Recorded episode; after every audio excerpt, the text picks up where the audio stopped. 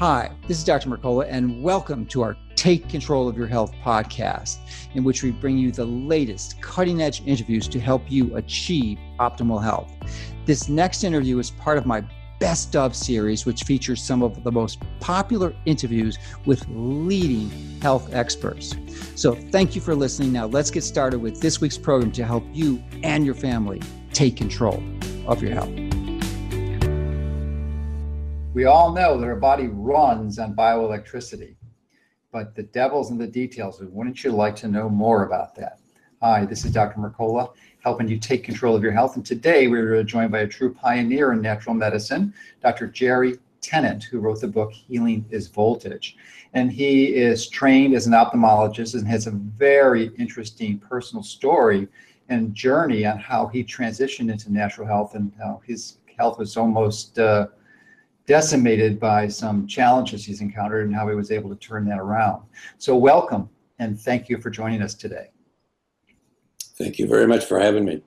So I, I think many of our viewers would be interested in your personal journey. Uh, you're board certified ophthalmologist and focus on treating eye diseases, or had and still continue to do. And in fact, I think what I was really intrigued with some of your work is that you can reverse the most common cause of blindness in the United States, age-related macular degeneration, within a few days, or at least start the process going. So we'll definitely get into that. So why don't we talk about your journey and how your health got debilitated?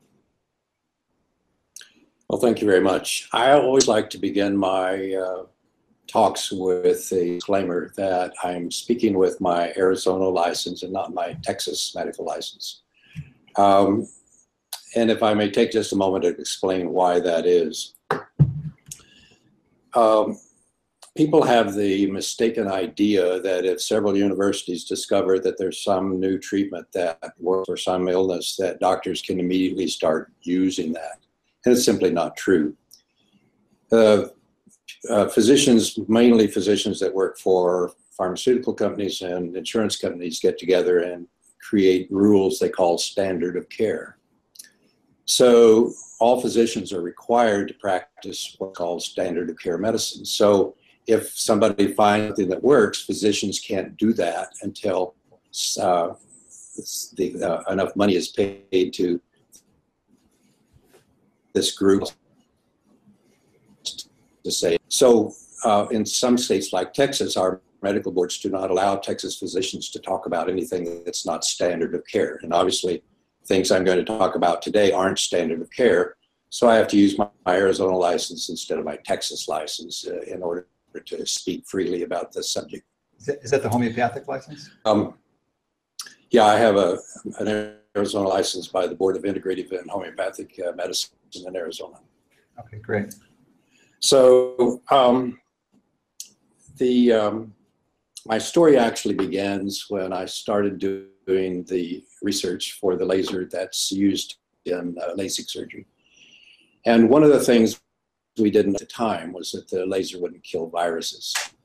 So, for example, um, there was a fellow came to me from India who had scarring on the front of his corneas, and I was using the laser to simply carve those scars off to restore his vision. And at the time, we didn't know that the laser wouldn't kill viruses. So when I carved those scars off, the fact that he had leukemia meant that he had those viruses in his cornea. They came up and went through my mask, through my uh, nose, and into my brain, and I developed encephalitis. So I got to where I could see a patient know what a prescription. In addition, I developed spastic movements, so I would be sitting here and do something like this, which doesn't work really well if you're operating inside of somebody's eyeball. And so, for all of those reasons, I quit working at the end of November 1995. And so, I um, uh, spent about the next seven years in bed, sleeping 16 hours a day. Uh, I went to the best docs I could find. I went. And excuse me, prior to this, you were function, practicing conventional ophthalmology. Yeah, I did a lot of cataract surgery, corneal surgery, etc. And so I was uh, happily being an ophthalmologist, and then all of a sudden I, couldn't remember how to do it. Hmm. And so um, when I began to get sick, I uh, went to the best docs I could find to in uh, New York and in Boston and so forth, and they all said, "Well, sorry, you have three viruses in your brain. We don't know what to do about it, so don't call us. We'll call you." And so I had two or three hours a day in which I could understand a newspaper, and then like a light switch, it'd go off, and I couldn't understand it anymore. So during those two or three hours a day I could think, I realized I had to figure out how to get myself well because no one else was going to do it. So I had the idea that if I could figure out how to make one cell work, I could make them all work. Because although they look different, they really all have the same component parts and just have different software. So I began to read cellular biology books, which I hadn't done for about 30 years. Um, and one of the things that resonated with me is that each of the cellular biology books would have anywhere from a sentence to a page that talked about the fact that cells must run at a pH between 7.35 and 7.45. Well, I didn't really know what that meant, except something about acid base balance. So I began to try to understand pH and began to, dis- to realize that pH is the name given to voltage in a liquid. So if you think about the voltage that runs these electric lights or this computer that we're using, that's called conductive. That means electrons are moving along a, a copper wire. But in a liquid, you have a different situation. A liquid can either be an electron donor or an electron stealer. And so by convention, if you if the liquid that you're interested in is an electron stealer, you put a plus sign in front of the voltage. And if it's electron donor, you put a minus sign in front of it. So uh, you take a sophisticated voltmeter called a pH meter and put it in the liquid, and it will actually read out in voltage. And so plus 400 millivolts is the same thing, minus 400 millivolts of electron donor is the same thing as pH of 14. And of course, if it's neutral, it's a pH of 7. So basically, all of these uh, pH meters have a switch. You can either switch it to read out in pH log and read out in millivolts. Well, it's obviously much easier to understand if you have it read out in millivolts because you really can better understand what's going on. So if you look at what the cellular biology books all say, a pH of 7.35 is the same thing as minus 20 millivolts of electron donor pH of 7.45 is minus 25 millivolts of electron donor. So cells are designed to run in an environment of minus 20 to minus 25 millivolts. Now, people get confused, particularly physicians, because you read that cells run at minus 90 millivolts. Well, if you take and put an electrode inside a cell and another electrode outside the cell and read across the cell membrane, then you'll get minus 90. But the environment in which cells must run is minus 20, minus 25 millivolts. So that was a critical piece of my understanding to begin to understand how to get myself well. The second thing before I we go on, before we go on to the second thing, is this a conclusion you reached by investigating the cellular biology journals, or were there other investigators or physicians who had come to similar conclusions? Well, I hadn't found people that had come to to the same conclusion, although there were many people who talk about the importance of pH in health. Mm-hmm. But I hadn't seen anybody who was really talking about voltage. They just said, well, you have to fix the pH. Okay. Well, to me, that was a nebulous idea. I mean, it has, it obviously has that it's about the voltage. And then you actually can get, at least I could get my hands around it, my mind around what it meant. When it just said well, you know, fix pH or, you know, uh, eat uh, alkaline foods and all of that sort of thing, that was sort of nebulous to me.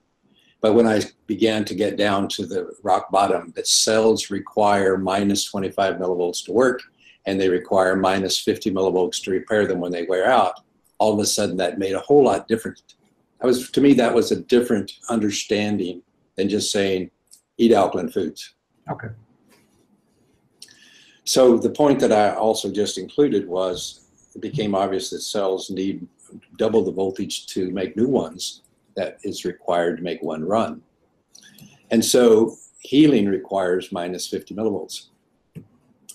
So the next obvious question was, okay, how do I measure it?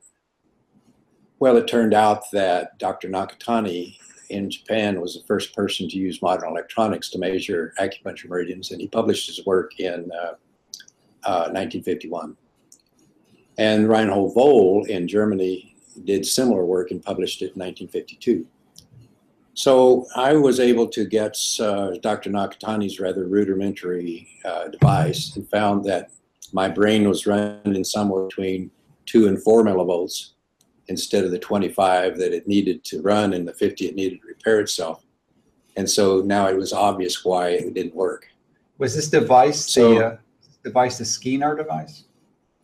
No, the Nakatani's device was basically an ohm meter. Okay. Uh, and of course, in the 50s, we didn't have really great electronics. Mhm. But when you get to an ohm, um, an ohm meter and measure the circuits, then you can see what the voltage is in those circuits. And so, um, so now that you that I began to understand that my brain didn't have enough voltage to work correctly, then that was really what started me on the journey of trying of figuring out how to get things to work again. Continue this story if you like, or you can ask me some questions.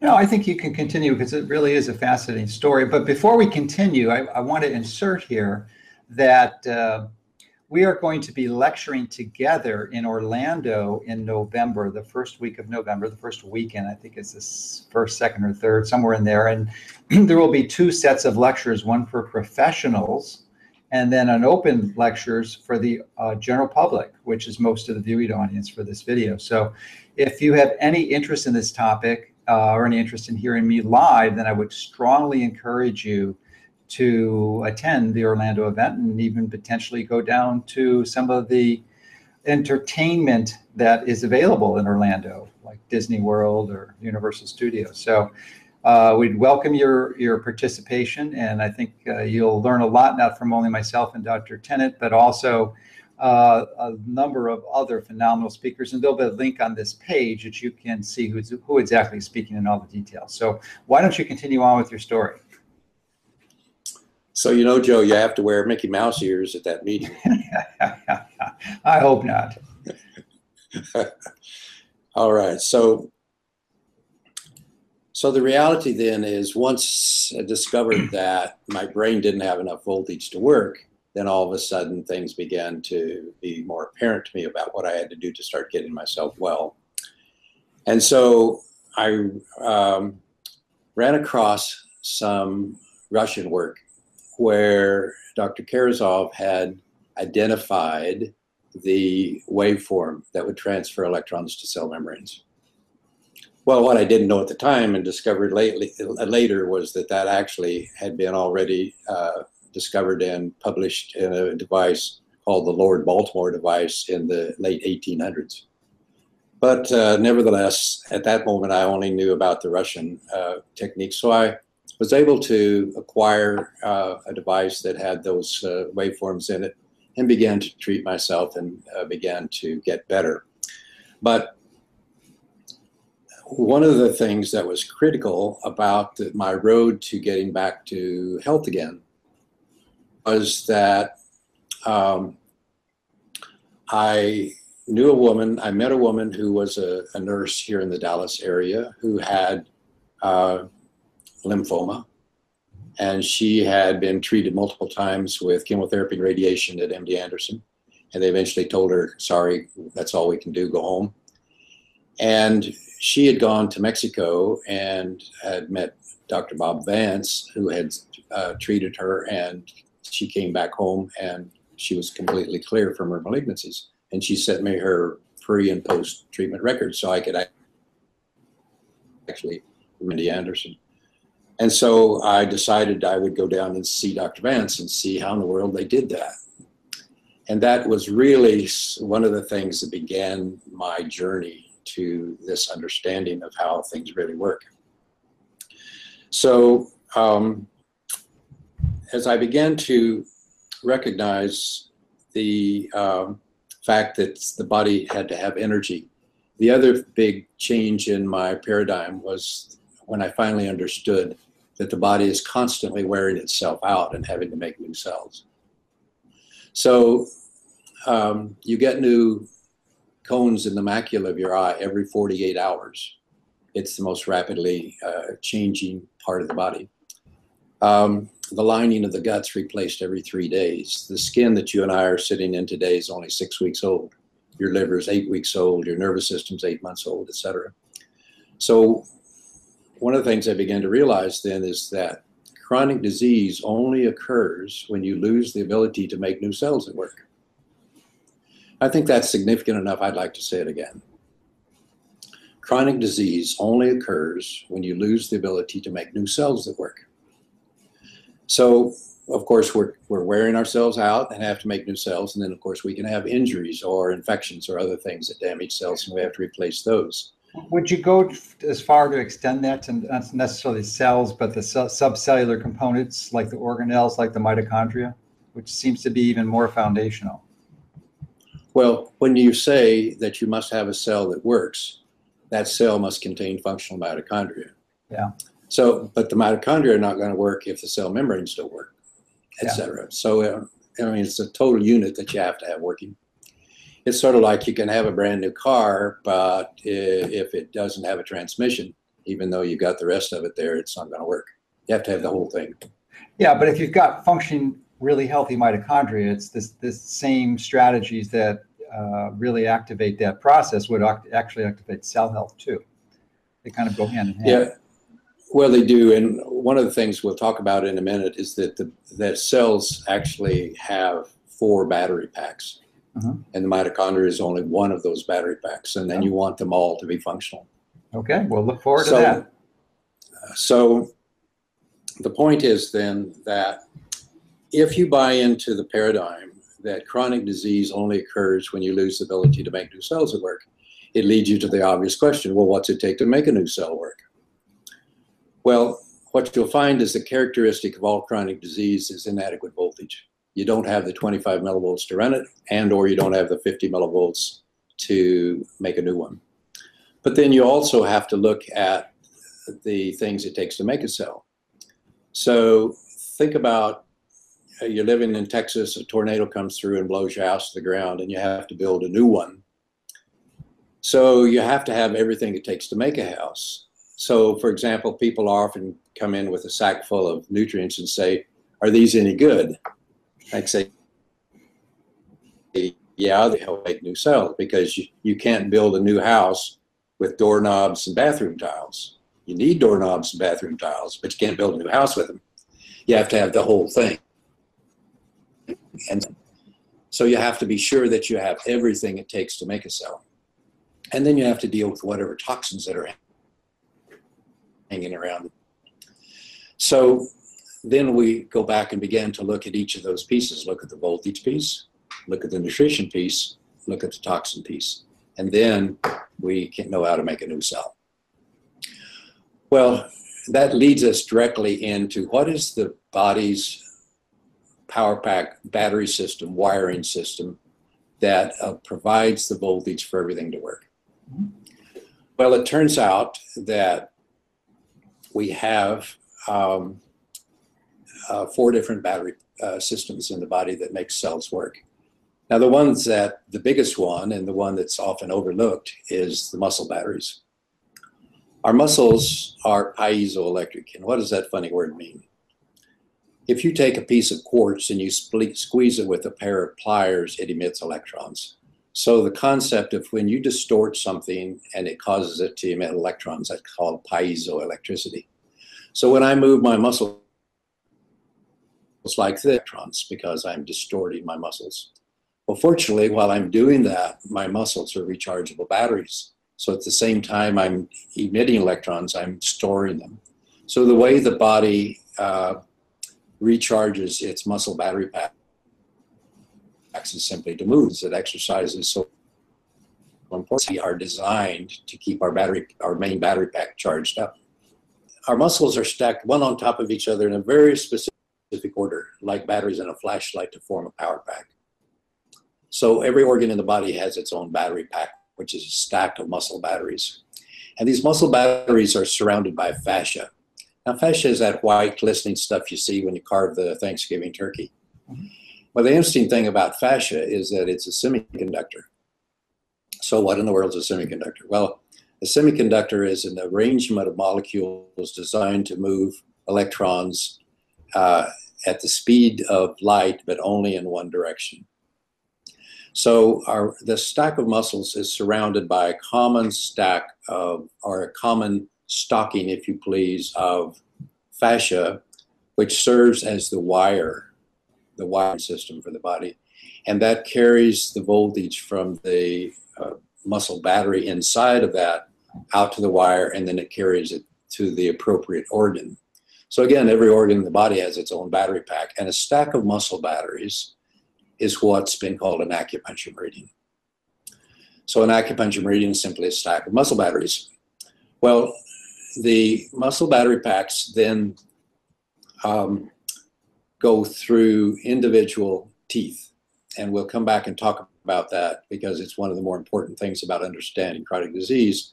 But all of these muscle battery packs go through very specific teeth, and then they go to the cells. Now, our cell membranes are made up of an interesting collection uh, or arrangement of particular fats. These fats are called phospholipids. The thing about a phospholipid is that you have a, a, a circle and two legs. The circle is an electron conductor and the legs are insulators. And they're stacked together like this so that you have two conductors separated by an insulator, which is the definition of a capacitor. So a capacitor is simply a small battery. The difference between a capacitor and a regular battery is when capacitor discharges, it, it discharges all of its charge, whereas a battery discharges slowly. Nevertheless, a cell membrane is a small battery, and it is continuously fed electrons from the muscle battery packs. Then we get to go inside the cells and we have an, another rechargeable battery system called ATP-AD. So they, when this battery is charged up, uh, it has called ATP. When the battery is discharged, it's called ADP. So because it's a rechargeable battery system, we obviously have to have a battery charger inside the cell as well. We call that the Krebs cycle or the citric acid cycle. Now, the citric acid cycle likes to run on fatty acids. So, for every unit of fatty acid you put into the citric acid cycle, if oxygen is available, you get enough electrons to charge up 38 of those ATP batteries. But if oxygen is not available, for every unit of fatty acid you put into the citric acid cycle, you only get enough electrons to charge up two of those batteries. So um, when oxygen drops, then that battery system becomes very inefficient. It's like a car that goes from 38 miles a gallon to 2 miles a gallon. Then finally, you have DNA. Now, most of the time when you see a picture of DNA, you see it from the side and you see it looks like you took a ladder and twisted it. But if you actually look at it from the top, it's got a hole in the top of it right in the center. And each circle of uh, of the uh, DNA is what's called golden mean.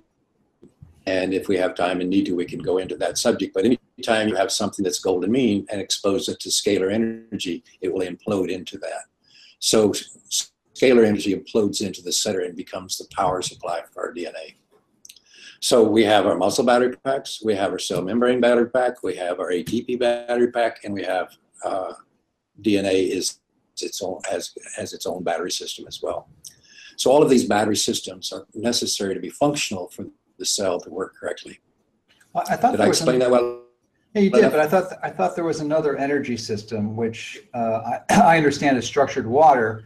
Water having the capacity to extract energy from sun, uh, specifically in the near infrared range primarily, and store it as energy, and then transfer it to cellular processes. So I'm wondering why that's left out of the equation. Yeah, yeah um, obviously, uh, Pollack's work, I think, is what you're probably quoting, uh, where we have structured water, uh, particularly inside the cell membrane, uh, that creates another system. Um, the reality well, I think, I think is, too, that.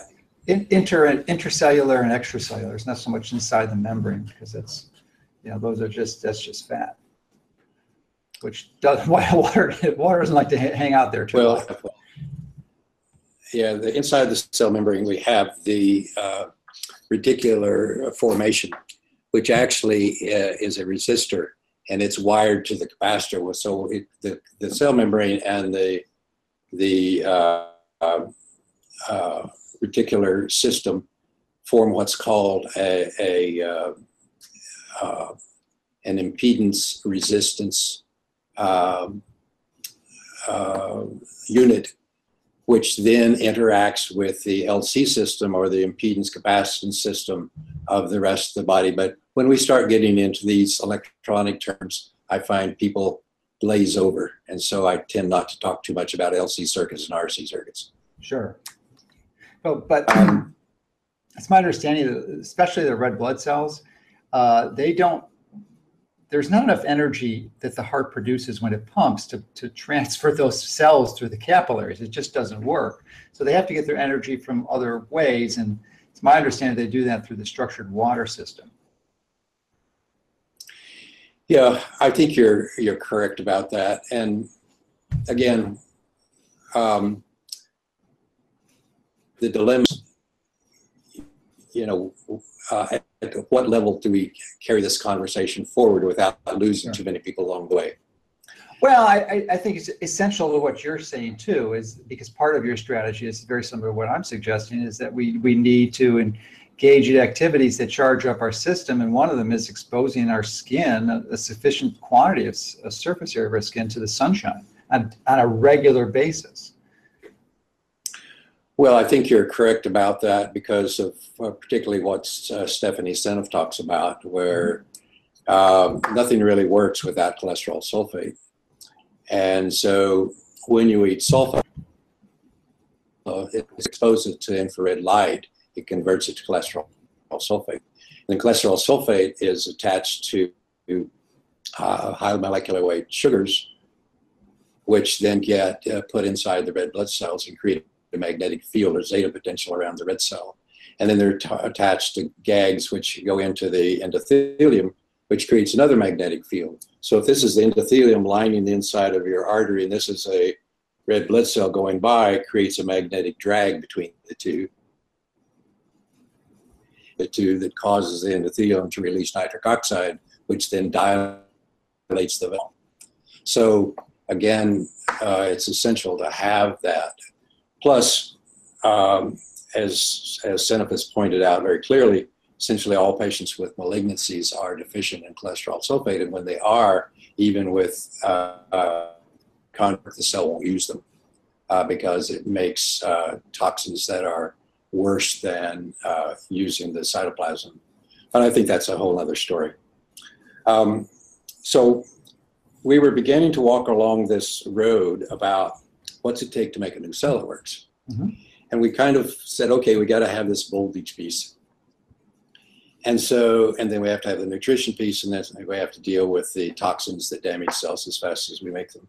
So, the when we start looking at low voltage, which is characteristic of chronic disease, one must ask the question: Well, why won't that battery pack hold a charge? Because that's where you're going to find the answer of why they got sick. Well, the first thing you have to think about is thyroid hormone because the thyroid hormone T3 controls the voltage of every cell membrane, and T2 controls the voltage of the uh, ATP of the mitochondria. I mean, so you have to have uh, T3 and, and T2 in order to make things work. So what I find is that basic to all chronic diseases that you have to be sure you get the thyroid piece right because if you don't, then nothing else tends to work correctly. And of course, one of the problems is, uh, first of all, docs are trained to look at TSH and sometimes T4, but TSH and T4 could be normal, but if you don't have the cofactors it takes to convert T4 to T3, you're still hypothyroid at the cell level. Um, so then the next thing you have to think about is scars. If you put a scar that is the wire for our muscle battery pack. It drains off some of the voltage. And so scars can be significant. So, for example, a physician that you and I both know had uh, open heart surgery with bypass. he came to see me one evening, and I wasn't sure I, that he was going to get back out of my office. He looked terrible. But of course, he had this big scar right down the center here. And so we simply treated the scar and sent him home with, uh, with one of my electronic devices. And the next day at six, he called me and said, I want to thank you for seeing me yesterday. I'm actually going back to work in the morning. And, and how so, did you, how'd you treat the scar with the lidocaine or procaine?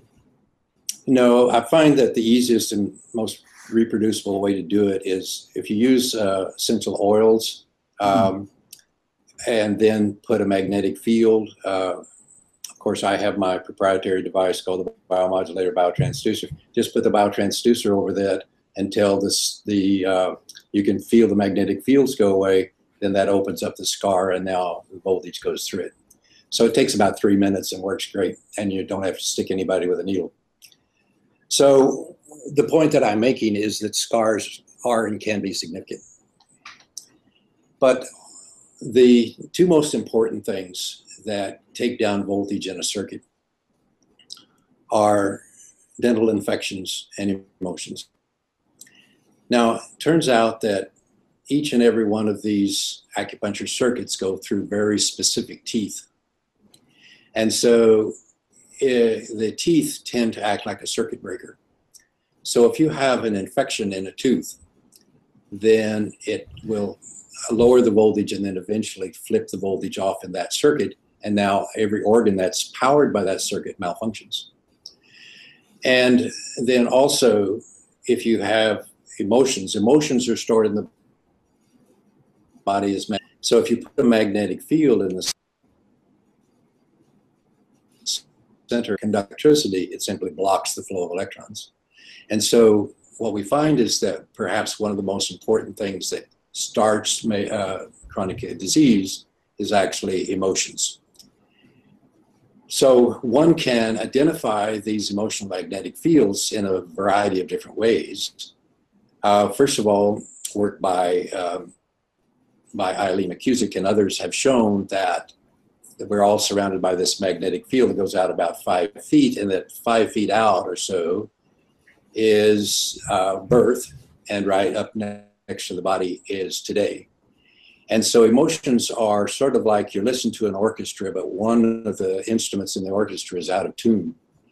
And so you notice that it's making a really weird sound. So you can actually come through that magnetic field around the person with a variety of different things and identify where these magnetic fields are. For example, one of the things McKusick taught us is you can take a tuning fork and, and and strike it and you'll hear it go mm, and then as you move it through the field when it hits one of these areas of emotional distortions is pitch mm, and you can actually hear it if or you can put a pendulum right where you find it, and you'll see the pendulum spins counterclockwise if there's an emotional distortion there, spins clockwise if there isn't. Or you can use um, another magnetic field, or some of the, I like to just do it, I can actually feel them with my hand as you go through that space. It's like you can all of a sudden feel a puff of air up against your hand. Nevertheless, the point is you find these magnetic fields, and they are stored primarily in the teeth uh, that affects that circuit. So I believe the scenario that happens, and this is still in the theory form, but I, I really think this is what happens. You have an emotional event, it gets that that distortion gets stored in the tooth in that circuit. That lowers the voltage to the uh, pump that's inside the tooth that normally pumps fluid from the inside of the tooth into the mouth to keep it from getting decay. As you shut the pump down, eventually you start getting decay then you get a filling, then you get a bigger filling, then you get a crown, then eventually you get a root canal, and then eventually you get cancer. So, because what happens is that progressively over time, you get less and less voltage in that circuit.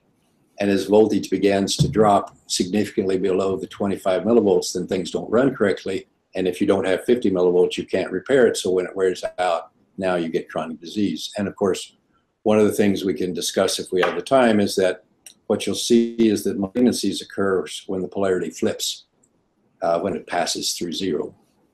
Uh, so the point is then that you'll find that you have um, when you have find a circuit that has low voltage, you almost always will find that there's either emotion and or infection in the corresponding tooth on that side of the body in that acupuncture circuit. How do you how do you figure out that yeah that seems to be the correct thing? You simply have a person put their thumb and, and ring finger together and teach them how strong they are. They're more. They They're more. two finger- attest. They're Yeah, it's the, ring- um, or O-ring, O-ring test. You can do other tests. You can do this any of the muscle tests you like, but I like this one. You do that, and then they take two fingers and put it over the tooth that's in question, and see if they're still strong. If they go weak, then you know you've got a, a circuit that's blocked there. And so then you under, begin to understand one of the main reasons that that particular circuit no longer can provide the voltage necessary to keep that organ system working. So a big So part of your, obviously- a big part of your strategy is working with a really competent biological dentist who can assist you with implementing these strategies. Yes, what I'm finding is there, there are two different issues. First of all, oftentimes you will see a person who has a low voltage in a circuit and, and the symptoms to go with it. And you measure the circuit and it's low, and you go find that that uh, tooth is out. But for example, one of the things that helped me understand the, the effects of emotions was that I saw enough kids that were uh, under the age of 10 that had symptoms of heart, small intestine, and autonomic system, which is wisdom tooth. And yet their wisdom teeth hadn't come in yet. And all of their scan beam scans and everything are normal. So there had to be something else there that was taking the circuit out. And what you, what you will find then is if you go looking for it, you'll find that they've got emotions stored in that circuit. And then when you go in and, and erase the emotions, all of a sudden this test goes back to normal and the power supply recharges and their symptoms go away. And how do you erase the So emotions? perfectly How do you erase the emotions? With your device? magnetic fields, you Okay. Yeah, because they're magnetic fields, you can erase them with a stronger magnetic field. So, um, so you know, I obviously have this device that I developed called the biomodulator, which has the ability to put out these waveforms that we talked about that'll transfer electrons, but it has an attachment that puts out scalar energy as well. And so, the easiest way to do this and to watch it happen and know when you've done it is let's assume that you um, take a, uh pendulum and you go over the various points that traditionally they were known as chakra points and you just hold it over that. If the if the voltage in that circuit is correct it will spin clockwise. If it's low it will spin counterclockwise. So for example let's say you check this spot which is a sympathetic nervous system and you check this spot which is um, small intestine and you check the T five, which is autonomic system, heart and small intestine, that leads you directly to the wisdom teeth. You go up the wisdom teeth and you find they fail the O-ring test. So now you know you've got a problem there. So what you do is you take the pendulum and just hold it over the lateral uh, chakra, or what I call them bioterminals, and you'll see it spinning counterclockwise. And then you go put the magnetic field from the biotransducer up over the wisdom tooth and just hold it there. And pretty soon you'll see that thing quit spinning counterclockwise and start spinning clockwise, and you know you fixed it. Can check all of the terminals and see that they're spinning correctly. You check the O-ring test and it's gone back to normal, and the patient's symptoms gone away. So let me give you an example. Yesterday I saw one who was having significant hip pain. So the hips on the gallbladder circuit. So we uh, checked her gallbladder teeth, which is the eye teeth, and she failed the O-ring test, but she's never had anything done to those teeth. So we simply uh, did what I described, the pendulum with it uh, going counterclockwise, put the magnetic field over there for the biotransducer until it spun clockwise, did it over all four teeth and corrected them. As that took about 10 minutes, all of the pain in her hip on, and pain is still gone today, and my prediction is it's now gone for good. So it's a quick and easy way to know when you've corrected it. Now, All right. If she had had a we- root- We, we don't have a, a lot of time left, so I want to make sure we cover some broader issues so people can put this in context. And, and because a lot of the details are in your book, some of them aren't, but you know, for the most part, you review it and then healing is voltage. So I'm, I'm wondering if you if you personally use these strategies because you shared your story initially and you were pretty debilitated. I mean, you couldn't practice medicine. So uh, how long did it take you to learn this, and then what and what was your journey back towards health, where you've recovered, and do you believe you fully recovered at this point?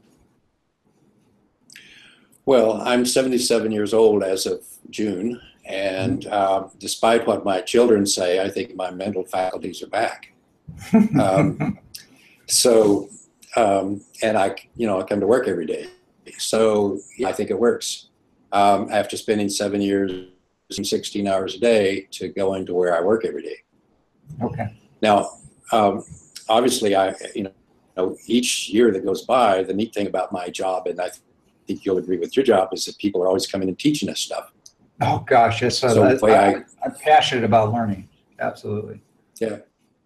So obviously, what the way I deal with patients today is different than it was mm-hmm.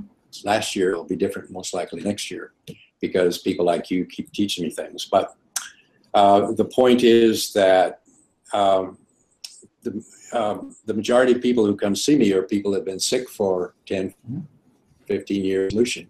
And so what I find is that this corrects it. So you're you're not you're basically doing uh, essentially natural medicine at this point. You're not. Are you still doing ophthalmology? Well, you see, the, the, the, rules I've just described to you apply to macular degeneration and apply to glaucoma. And those are the things that I do in ophthalmology. I don't do general ophthalmology, I just treat macular degeneration and glaucoma. Okay. The interesting thing to know is that the macula is on the stomach meridian. Mm-hmm.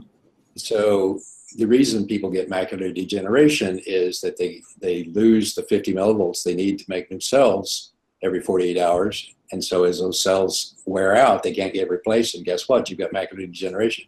So what do you have to do? You have to figure out why the power supply in the stomach meridian doesn't have the 50 millivolts to keep making new cells. And you have to have all of the materials it takes to make cells. And by the way, nerve cells are 50% cholesterol by weight. So it's almost impossible to reverse macular degeneration if a person's on statin drugs uh, because you obviously need the cholesterol to do it.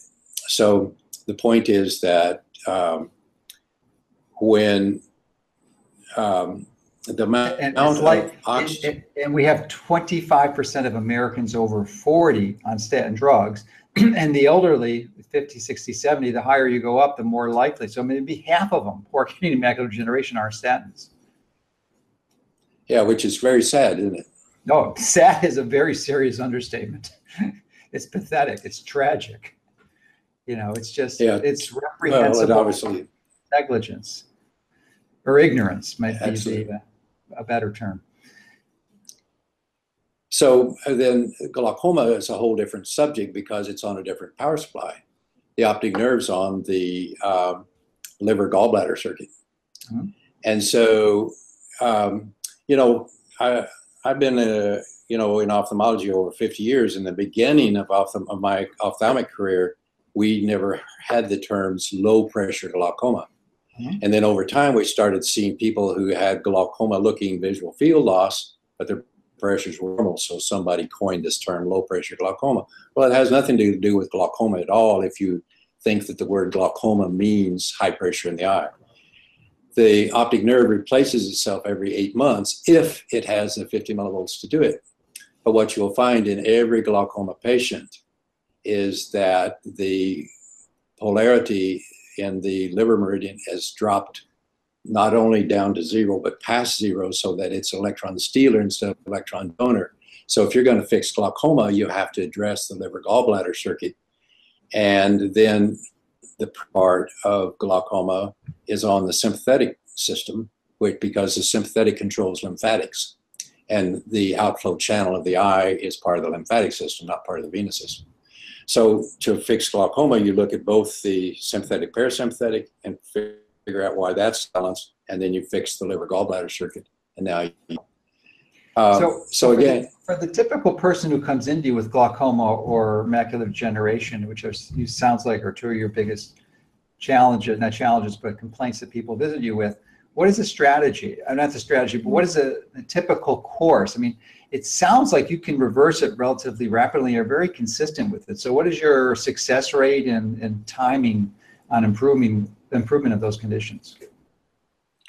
Well, the macula is neat because it replaces itself every 48 hours. So you're going to see within three or four days if you've done anything. And you can measure that both in the measuring their acuity and you can measure the uh, OCT scan, which you can actually look at anatomical changes, etc. Glaucoma is harder because it takes eight months to replace the optic nerve, and so it's a lot longer time before you can see what you've done. In glaucoma, you're much more likely to stabilize the disease than you are to reverse it. And the reason is this everything I've been talking about is new cell, but a new cell can't push a scar out of the way. Mm. And that's true whether you're talking about the macula, whether you're talking about the optic nerve. Once it's scarred, you're done. Mm. Even even with the essential oils and the biomodulator, or you can't get well, the essential oils back there. Well, you the oils don't have to go there. When you put oils on the body, it's the frequency of the oils that go up the semiconductor of the fascia that has the effect. Okay. It's a it's a, a, it's a frequency effect, not a an actual chemical biochemical effect. Okay. But the point is that the the part that's that seems to be missing in traditional ophthalmic training that I find is that to uh, that macular degeneration starts out as the inability to make cells because you don't have voltage to do it. But one of the things you have to understand is the amount of oxygen that will dissolve in a liquid is dictated by the voltage of the liquid. So if I take this cup of water and I put a tube in it and I start bubbling oxygen in here, the amount of oxygen that will dissolve in here is dictated by the voltage. So if I raise the voltage, more oxygen goes into lower the voltage, the oxygen comes out of solution. So as as the voltage in the stomach meridian continues to drop for whatever reason, then you don't have the 50 millivolts to make new cells. And then as the voltage drops more, the oxygen drops more. And in the body, you have hypoxia, lack of oxygen. The body's going to make new little blood vessels trying to bring more oxygen in. We call that neovascularization, of course. So as you switch from what we call dry to wet macular degeneration, you're simply discussing the fact that the areas become more so hypoxic that you got neovascularization. And then those new little blood vessels begin to bleed, and when they bleed into the macula, they cause scarring. So, what you want to do is to the traditional approach is you inject a drug that clamps down those neovascular vessels so they don't bleed. Yeah, but you haven't solved the problem, which is hypoxia. Or, or they use laser, laser therapy to, to block them, right? Well, years ago we, we tried, but we had to be sure to do it out away from the macula. Sure. It's, it's the laser got your vision anyway, so the laser had too much side effects acquiring scarring. Okay. But these drugs will shut down the vessels so they don't bleed, but then you have to do it again in six weeks, every six weeks for the rest of your life. That's the current therapy. So the problem is you got to fix the hypoxia. So how do you fix the hypoxia? You got to fix the voltage. And that's, I think, is the missing link. So raise the voltage by raising the voltage in the spleen, I mean, in the stomach. Now the stimulus, the, the oxygen comes in, thus the stimulus for the blood, the neovascularization goes away. That's how you address macular degeneration. And so, thank you for reviewing that. And what your, the, if you could just comment on the success rate and if it's dependent upon how severe the uh, the case is, especially with macular degeneration, which is the most common cause of blindness in the country. So, I mean, it sounds like if there's significant scarring, that your your hands are tied, and there's there's a limit to what you can get improvement. But what what why don't you just provide us with your success rates? Well, the if you have dry macular degeneration and generally don't have much scarring with that, then the majority of those you can get their vision uh, generally back uh, uh, within the reading range. Uh, whereas if you if they have gotten over into the wet area, then it's a, a spectrum between a little bit of scarring to so much scarring that there's no hope at all. And so it's hard to to create absolute statistics, Sure. when, particularly when you have a spectrum of things. The point is that if I see a person that has wet macular degeneration, I very clearly tell them, look, our goal isn't necessarily to make you see better, it's to try to save what you've got now. Mm-hmm. Because if we can raise the oxygen by raising the voltage and stop the stimulus to neovascularization, then you won't continue to lose vision. Okay. But if we don't That- That's what I was looking for. that. Yeah, makes sense. So really good statistics, so you're dry, the majority of people with dry macular degeneration will get better using your techniques. And now you're using the biomodulator as a, uh, uh, a uh, detection device, diagnostic tool, and a therapeutic tool also. Wait, Had you used the SCENAR device prior to, to developing the biomodulator? Yeah, the, the Russian SCENAR device was uh, developed by uh, a chap named Karazov in Russia. Karazov's family all got uh, uh, food poisoning and many of them died, and he was felt bad because he couldn't save them, and eventually he developed this waveform that he believed, and he put it in this device called the SCENAR, and um, so uh, and it was a good device. Um, when I was sick, I ran across this device and I called the uh, Dr. Uh, Frost, who was uh, a Russian who, lady pediatrician who had married a Brit named Frost and lived in London. I called her and said, Hey, I'm interested in your device. And she said, I'm teaching a course in three days in San Francisco. And I said, Sign me up. Mhm. So I went and started using that device, and it had uh, a lot of success with it, but it had a, some disadvantages, one of which was it took me four hours to teach people how to push the buttons just to get started with it.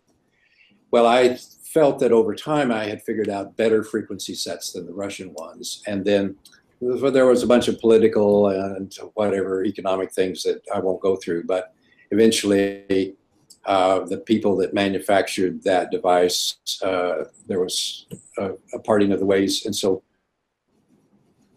of to uh, work with you to extend the technology. And so we began to do so, and that was the uh, development of the biomodulator. So uh, the biomodulator, I when I designed it, I, I had uh, two particular goals. One is to make it easier to use. Second was to make it less expensive to purchase, and so it is. Great. Uh, but it puts out these same proximate signals that was put out in the Lord Baltimore device in the 1800s, which is the which is you know the bio the bio, the biomodulator and the SCENAR are are PEMF devices Mhm. that are microcurrent. Yeah, they're they're non-native, but they seem to be healing. And it's not all PEMF is bad. And the right frequencies and the right dosages is fine. And I'm wondering if you've ever explored the NES Health systems, which t- seems to be a radically improved update from um, UK and Australia.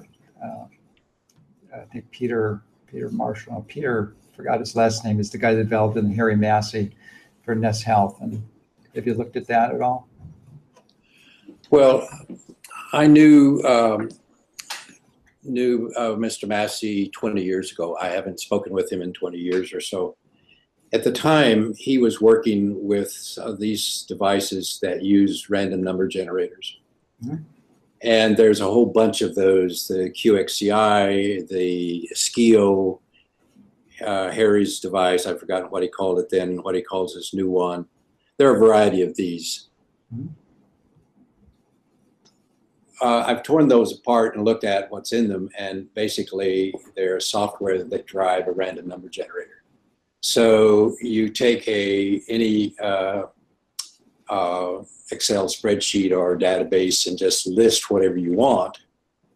List all the illnesses, list all the minerals, list all of the vitamins, whatever. And when you hit go, it simply goes and randomly puts a number beside each of those and then sorts them and says, this is what your problem is. Well, um, the, the problem with most of the, in fact, essentially all of those is you never get the same result twice. And they try to explain it away saying, well, it's Heisenberg's principle, uh, uh, uncertainty principle. I think that's all nonsense. They're just random number devices. So, um, so again, I don't know what Harry's current device is, but I know his old one was that. Okay. All right. Yeah, I've seen uh, there's actually seems to be quite a bit of scientific support behind uh, that device and uh, a lot of training that goes with it too. But it's a simplified version of the SCENAR, and a lot of the SCENAR therapists seem to have switched over to using that one. But anyway, you, you're getting profound improvements uh, with your current strategy, and I was impressed with the.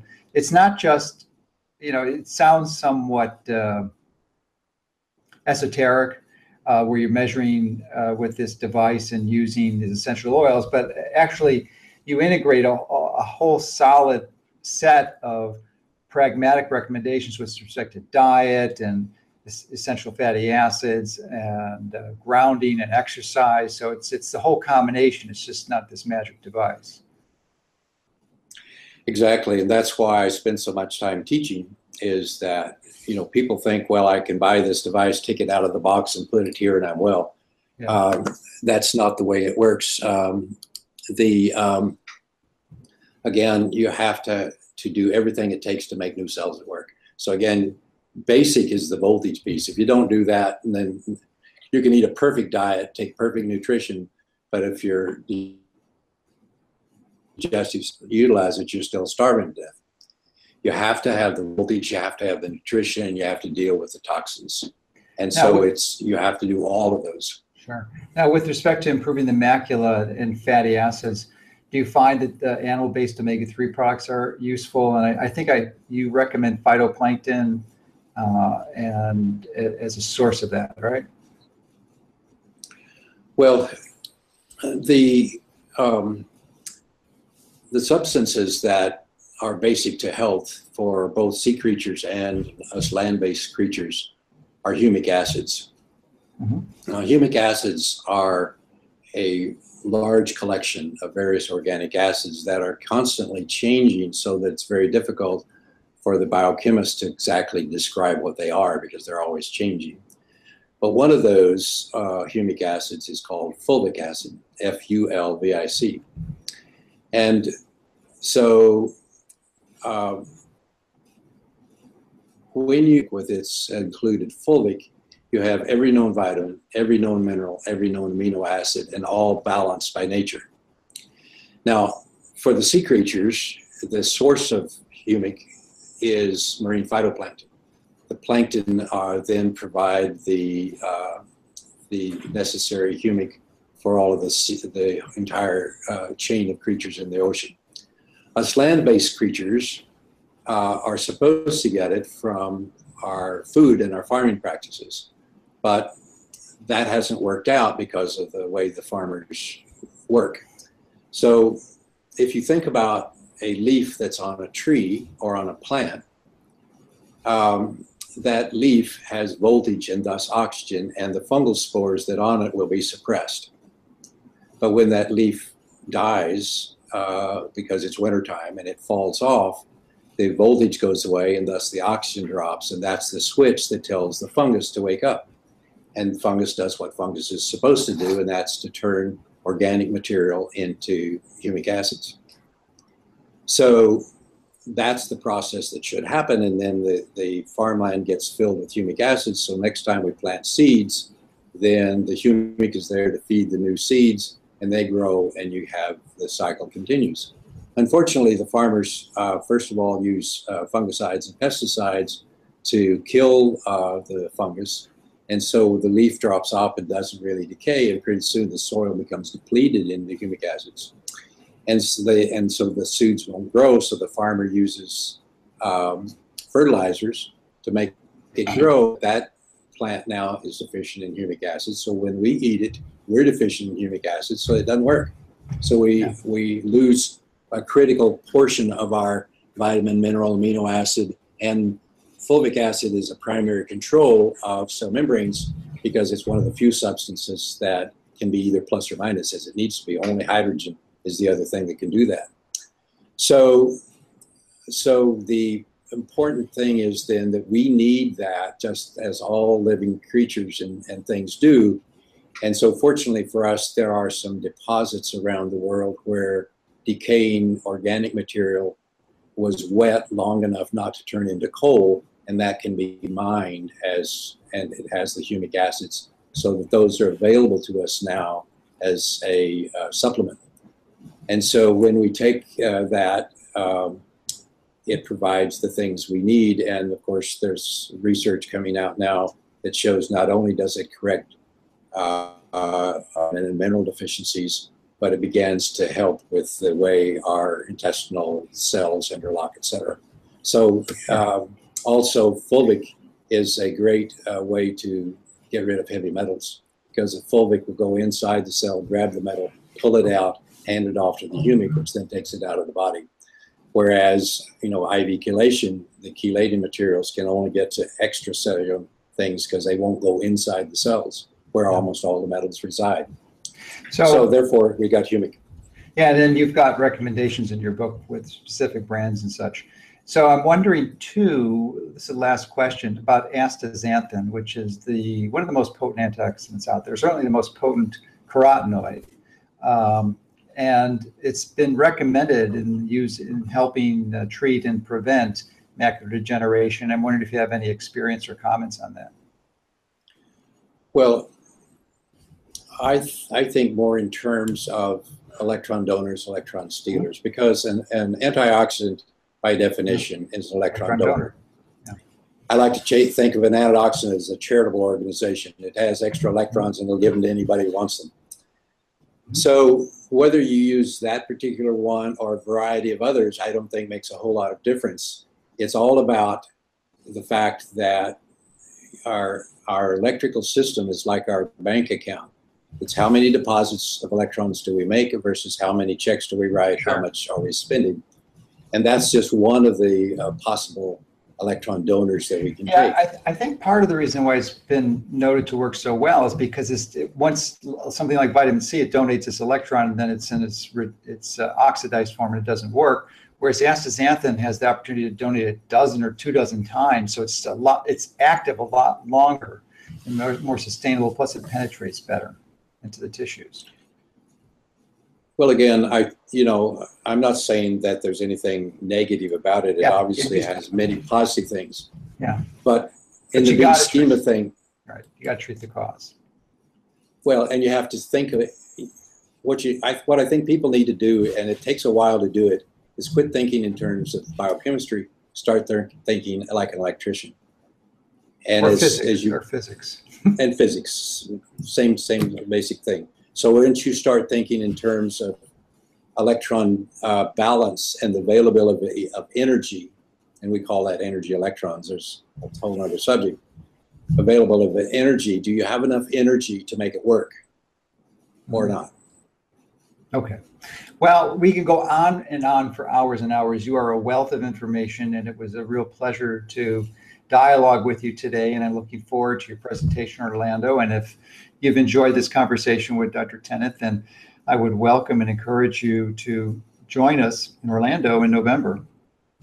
And as I said earlier, we'll have a link to that event down here. So you'll be able to connect with both of us and hear a lot of other brilliant clinicians down there that are going to give you some really practical insights that is not conventional medicine, is not what you've been told in the media that's going to fix your problem, which is some type of drug or surgery that can truly address the foundational cause of disease.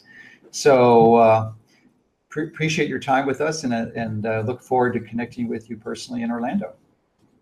Well, thank you very much. And if for people are interested in more in this subject, of course, I have a series of books called Healing is Voltage and my uh, clinic uh, is in Dallas area, and uh, and what's your website can, for that? Uh, tennantinstitute.com. Okay, that's can you spell that T E N N E T right? Yeah, T E N N A N T, and then the word oh, institute. A-N-T, sorry, institute.com. Dot com. Yep. Okay, so that you get there, and if you wanted, if you've got, if you're a person with some of these diseases that Dr. Tennant specializes in, especially the glaucoma, and the macular degeneration, it would be worth a visit to Dallas, Texas.